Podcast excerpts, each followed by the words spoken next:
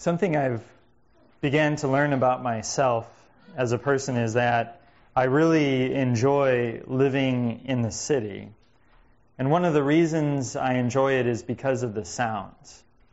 You grow used to the sounds of living in a city to where uh, even just while my wife and I were traveling a couple weeks ago in rural Tennessee, that the, the sound of silence became a problem for us. That in the middle of the night, you kept waking up thinking something might be wrong, that the world has stopped, or, or something like that. Because being in a city, you, you grow used to hearing neighbors just a couple feet away, or the sound of traffic, or the constant sound of buses careening down the street. To where I don't think I can ever preach a sermon again without being used to hearing traffic behind my back. Sometimes emergency vehicles going by right at the worst possible moment. You get used to these sounds in life, and, and these sounds kind of uh, show you something. It, it's like every part of our body and all the senses that we have uh, become signposts and ways that we know of certain things that are happening. I once heard Graham Kerr, the, the famous chef, talking about uh, salmon out, out in the Pacific. And that 50 miles out into the Pacific, they can they can smell the water of the Columbia and find their way back up the river just by the smell itself. The way those senses can work within ourselves and remind us of something, and most of the time, something beautiful. There are certain noises that we hear that, that will bring back rushing memories of people that we once knew. Maybe even people that we've just shared our entire life with. Maybe it's the clicking of a jaw or, or smacking their food when they would eat. It's those little things that you begin to miss about people when they're gone. And a lot of it is those random sounds and noises. The way they phrased their words. The way they spoke to you as a person. There are sounds in life that remind us of the very important things that are. Sometimes these sounds can even bring in feelings of fear and terror and anxiety that remind us of moments that we never want to return back to. I remember hearing a story of a woman who had been diagnosed with cancer. And after being diagnosed with cancer, any time she heard the sound of a machine like the chemo machine, she would just start to cry.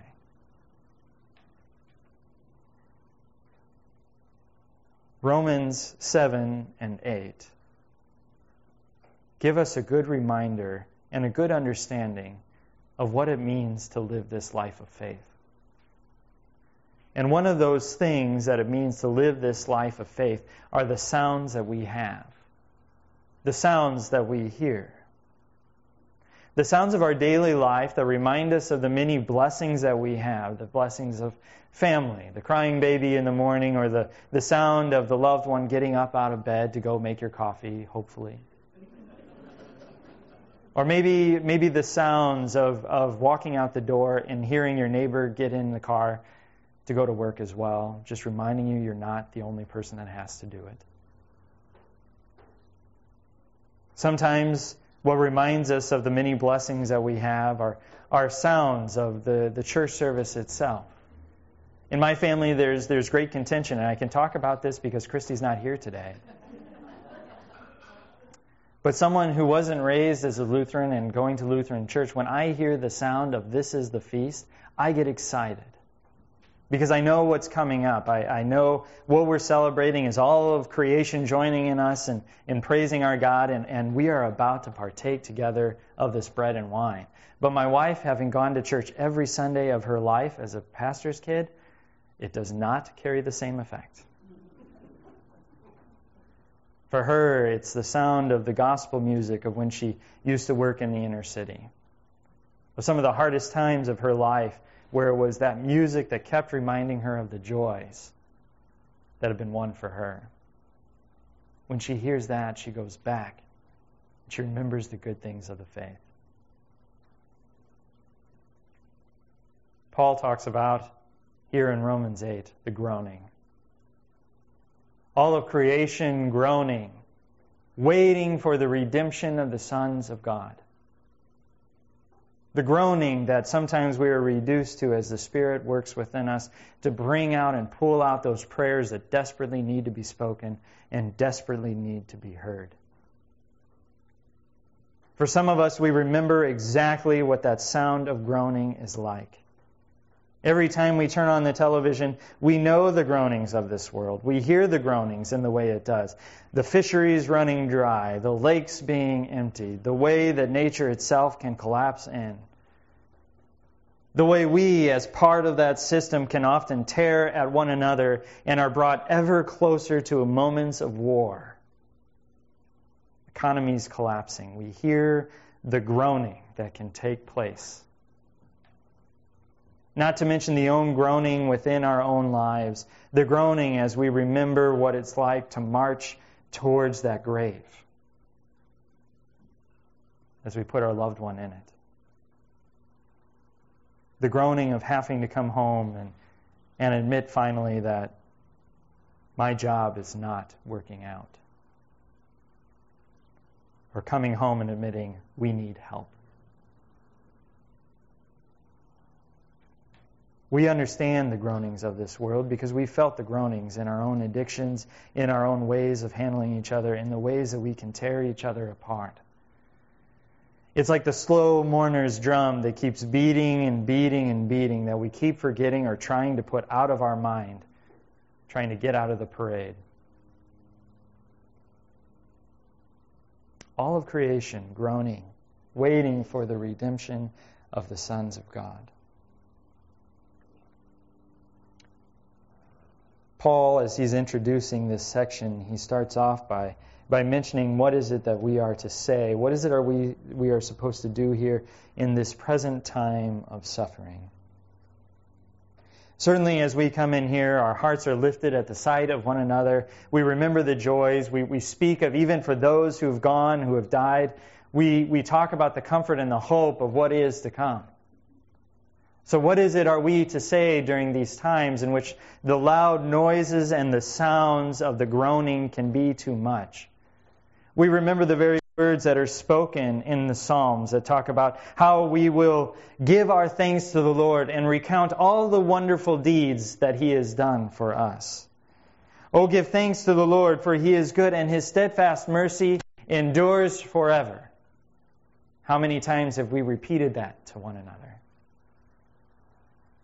Those very sounds reminding us, though we are in the midst of the suffering and these trials of, the, of this world, there is still reason to give hope and thanks to one another. Let us give thanks to the Lord, for he is your God, who has done for you the great things and terrifying things that your eyes have seen.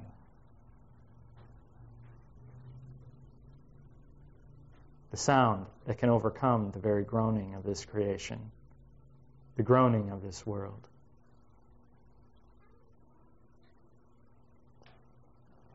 I've come to the realization in my short time of life that part of this groaning that we go under and part of this suffering that we have isn't really from political suffering, isn't from oppression for our faith, although that may be at times. But the way that most of us have suffered is in the trials and temptations. The hardship that it is to walk away from all of those things that, that we should really walk away from. The suffering that we can, can feel oftentimes is, is, is a people, a people gathered together in faith, who while the rest of the world is out playing, the suffering that we can often feel is, is a trial of having to, to close down the computer and walk away from it when we really should. The suffering of this time for us is guarding our mouths and our lips so that we do not speak in such a way that the world cannot tell us apart from them.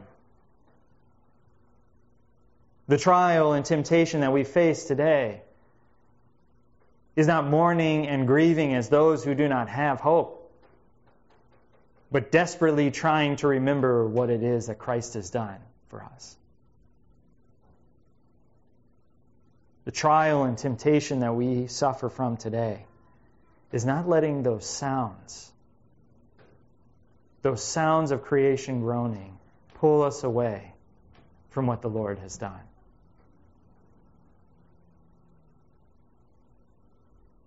Thing that overcomes that sound. The sound of suffering, the sound of trial, the sound of temptation, the sound of everything that we may face as a people are the sounds of the gospel,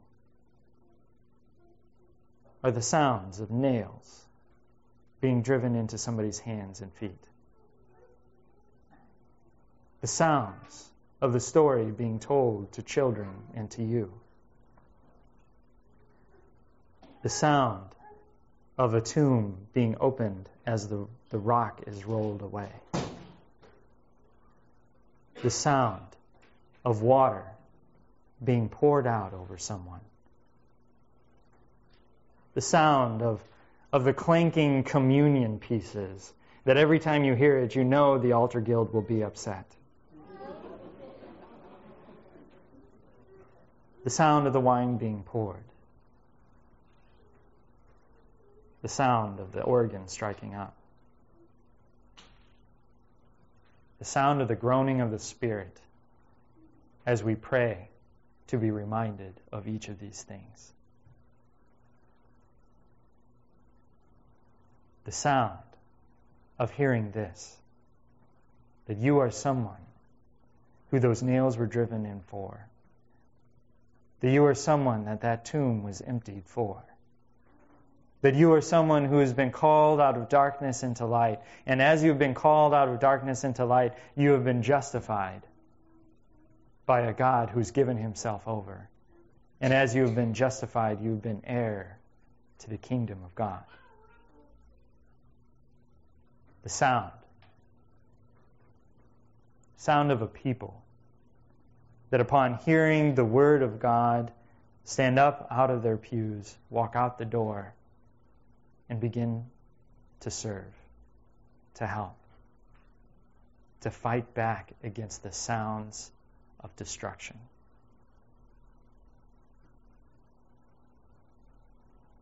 For us, the groaning of creation is not a signpost of desperation or, or things that will rip us apart, but the groaning of creation is a reminder of the groaning the Lord has done for us the way that He has come to bring us salvation, in the sound of our, our Savior on the cross, in the sound of Him getting up out of the tomb, in the sound of His word being spoken to you and you speaking it to somebody else.